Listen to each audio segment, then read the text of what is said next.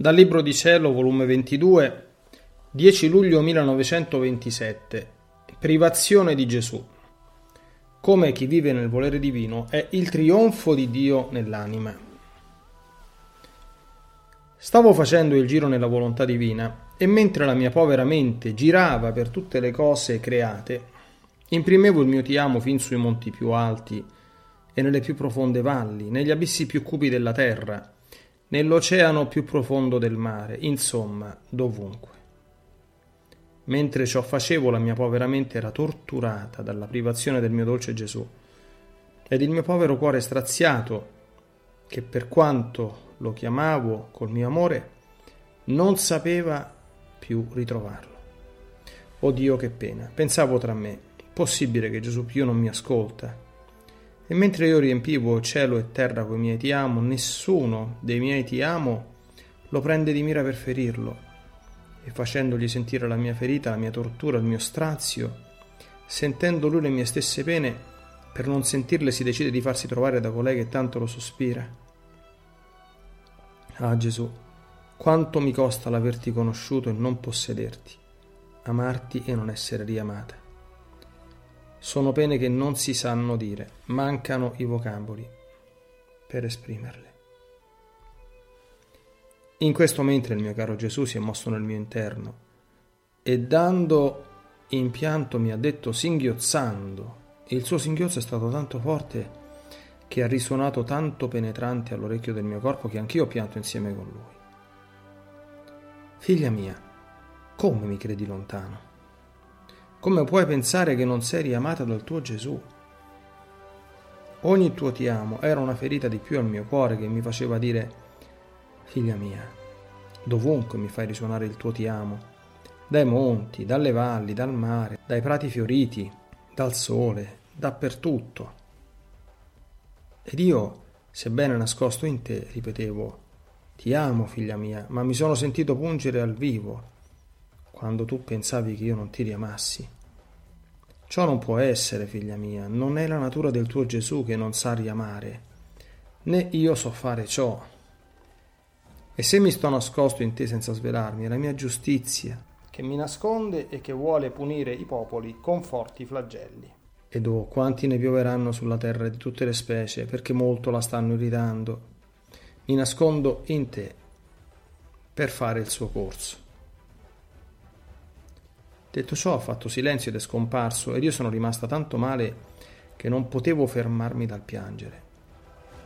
Onde più tardi è ritornato ed ha detto Figlia mia, il trionfo di Dio è la volontà umana operante nella sua. Questa è la sua vittoria, di far rientrare in sé, nel suo stesso volere, ciò che ne è uscito. Come l'anima opera in esso, Così si stende nei confini divini. I suoi atti prendono posto in tutto ciò che è eterno. È vero che la mia volontà si trova dappertutto, non c'è punto che ad essa sfugge, ma dove svolge la sua potenza il suo operare divino? Nell'anima che vive in essa.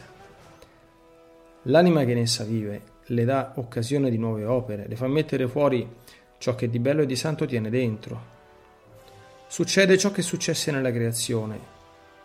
Il nostro essere era ab eterno, ma nulla si vide al di fuori di noi prima della creazione perché tutto il nostro operato, i nostri portenti e beatitudine si svolgevano al di dentro di noi.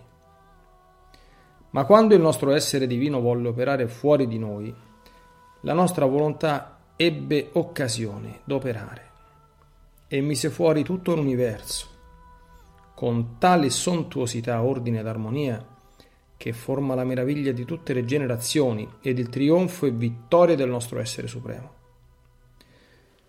Così l'anima che vive nel nostro volere, come opera, le dà occasione di formare altre opere degne di esso. Perciò è il nostro continuo trionfo.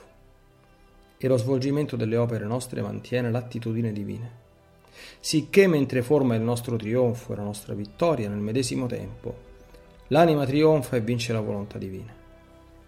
Quindi si vede l'uno e l'altro vittorioso, Dio e la piccolezza della creatura. Ti pare poco, che la piccolezza della creatura canta vittoria, muove ad operare una volontà divina e la vince. Dopo ciò la mia povera mente continuava a girare nella creazione per portare innanzi alla Maestà Suprema gli atti che fa la divina volontà in ciascuna cosa creata, tutti quelli che ha fatto nella Regina Sovrana e nella umanità santissima di nostro Signore. Onde, riunendo tutto insieme, li portavo come tanti parti del divino volere, tutti degni di un Dio tre volte santo. Mi sembra che solo l'operato della divina volontà può dare gli omaggi più belli e degni di un Dio.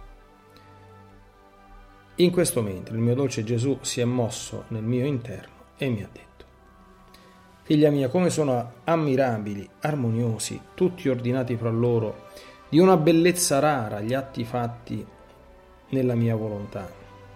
Sono il nostro esercito divino che schierato intorno all'ente supremo forma la nostra gloria, la nostra difesa, la nostra felicità senza fine. Ciò che esce dal fiat divino porta l'impronta divina e come escono, più che i nostri figli legittimi, non perdono mai la vita. Se tu non darai mai vita alla tua volontà, anche tu potrai chiamarti un atto della divina volontà. E come atto di essa verrai ad acquistare il diritto su tutti gli atti suoi. Prenderai parte nel nostro esercito, sarai nostra figlia legittima e come sorella di tutti gli atti della nostra volontà. E perciò avrai il potere di unirli tutti insieme per portarci la gloria, la felicità di tutti gli atti dell'eterno fiat. Che differenza tra chi è un atto di volontà divina e chi non lo è. Un atto di essa può essere un sole, un cielo, un mare di eterno amore, una beatitudine, felicità che mai finisce. Che cosa non può essere un atto della mia volontà? Essa è eterna e fa eterni gli atti suoi, è luce immensa e tutti i suoi atti hanno la pienezza della luce. Non c'è cosa di sé che non investe gli atti suoi. Invece per chi non è atto della mia volontà o quanto è dissimile, non può prendere posto nell'esercito divino, non sarà capace di dare gioia e felicità, la sua luce sarà tanto scarsa che a stento potrà guardare se stesso. I suoi atti, per quanto buoni, perché prodotti dalla volontà umana, saranno come fumo che il vento disperde o come fiore che appassisce e muore. Che differenza, figlia mia, tra l'uno e l'altro.